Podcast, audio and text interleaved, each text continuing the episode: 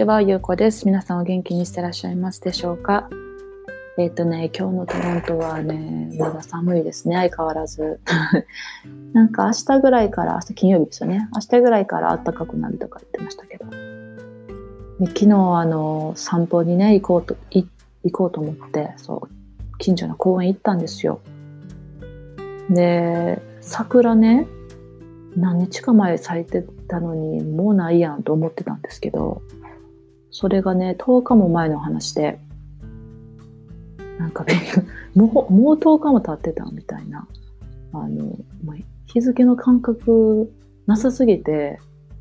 そうそう、まあ、でももう桜も散ってました。なんか悲しかったです。結局1回見れましたけどあの桜の周りにね柵みたいな張ってて近寄られへんようになってるたんですけど。トロントの公園は。そうだからまあ1回でもまあ見れてよかったかなっていう感じですけどね。うん、であの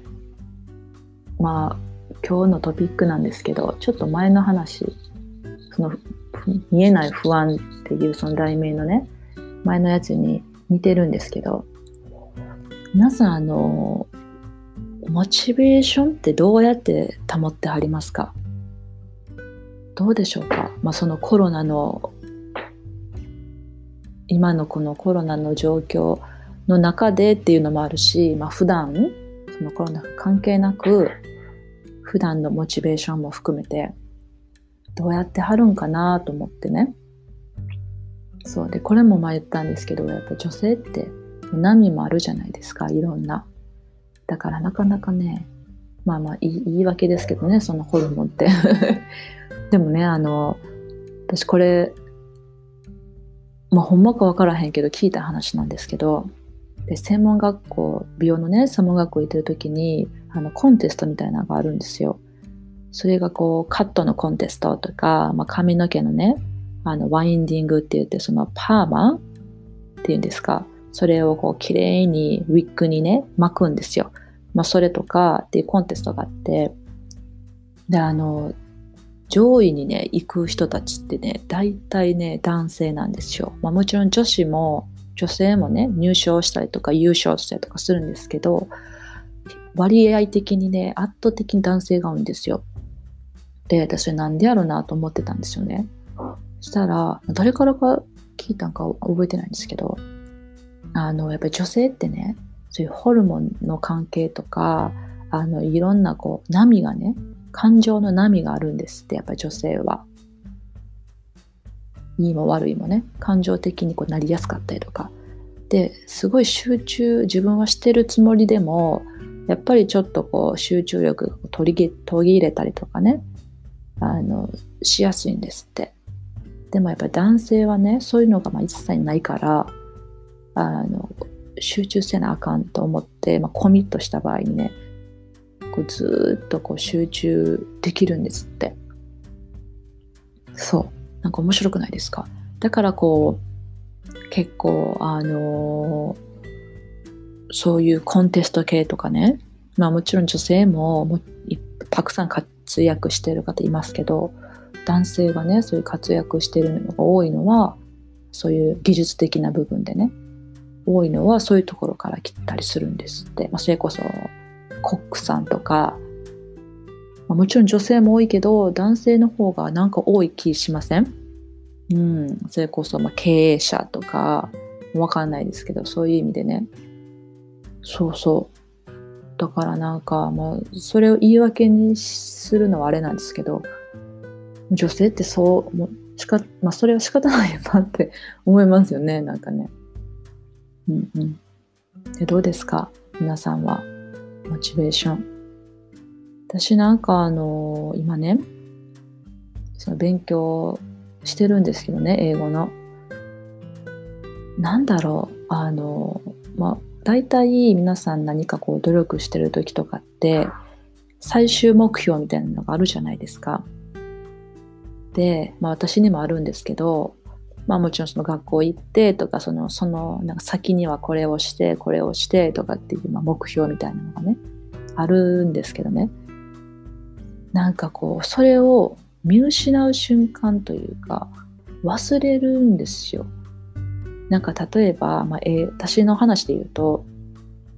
まあ、これをしたいから学校に行くそのためには今これをしないといけないという、まあ、逆算でね今勉強してるんですけどなんかふとなんでなんで英語勉強してんねやろとかあのしんどいなとか、まあ、努力って基本しんどいじゃないですか。しんどいなとかあのそうなんかこう早く脱出なんか脱出したいというかこれストップしたいなとか 私も基本その何て言うんですかすごく怠け者やから性格がねしたくないなんか努力したくないみたいなタイプなんですよ。そう。けど、まあ、これのためにってこう始めたんですけどこれをするためにこれを叶えるために今勉強が必要やっていうので、まあ、始めたんですけどその目標がねなんかこうブレブレるというか見失うみたいなことがやっぱり起こるとねなかなかモチベーションがね上がらなかったりするんですよね。そうで昨日もそれがあったからまあ公園に行ったんですけどでいろいろまあぼーっとしながら考えててであのそれでまたいろいろ自分は何したいんやとかいろいろ考えててね。それであかんあかんと思って。あの自分がしたい。別に誰からしろって言われたわけでもないし自分からしたいって言ったのに今度言うとったらあかんわと思ってまた勉強をね始めたんですけど、まあ、そうやってまあ、普段だったら、まあ、それこそね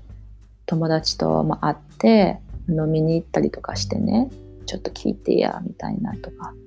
いろいろこう刺激を受け入れたりとかねあの、できるじゃないですか。で今はやっぱり、まあ、もちろん電話とかね、ま、できますけどなかなかこうモチベーションを上げる行動っていうのが自分でやらないとあの普段よりきついというか今は、うん、だからこう自分自身であのまたモチベーション上げて頑張ってっていうことをね今はしていかないといけないとは思うんですけどね。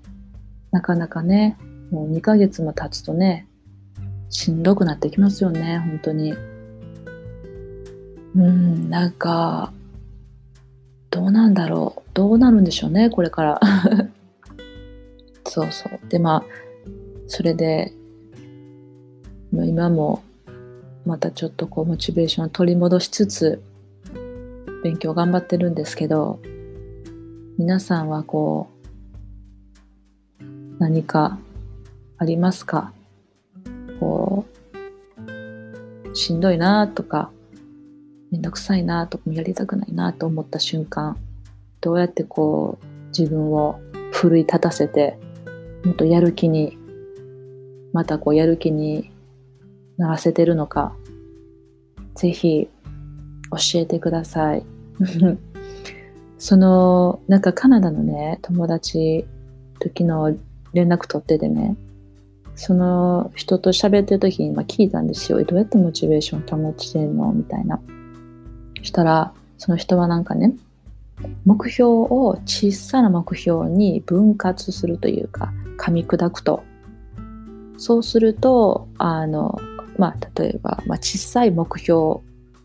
をいっぱい作ってでそれの成功体験を作るというかあこれも自分できたあこれも自分できたっていうその成功体験をたくさん作ることによって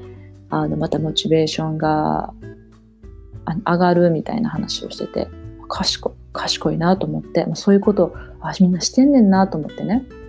そうそうであのこれからねやっぱりあの私で言うと、まあ、勉強したりとか、まあ、学校行ったりとかする中でモチベーションが下がるタイミングって何かしらね絶対いっぱいあるからあのそういうのをね、自分で決めとかんとね、あかんなと思った感じでした。思いました。うん。なので、まあ、もし皆さん何かあれば、ぜひ教えてください。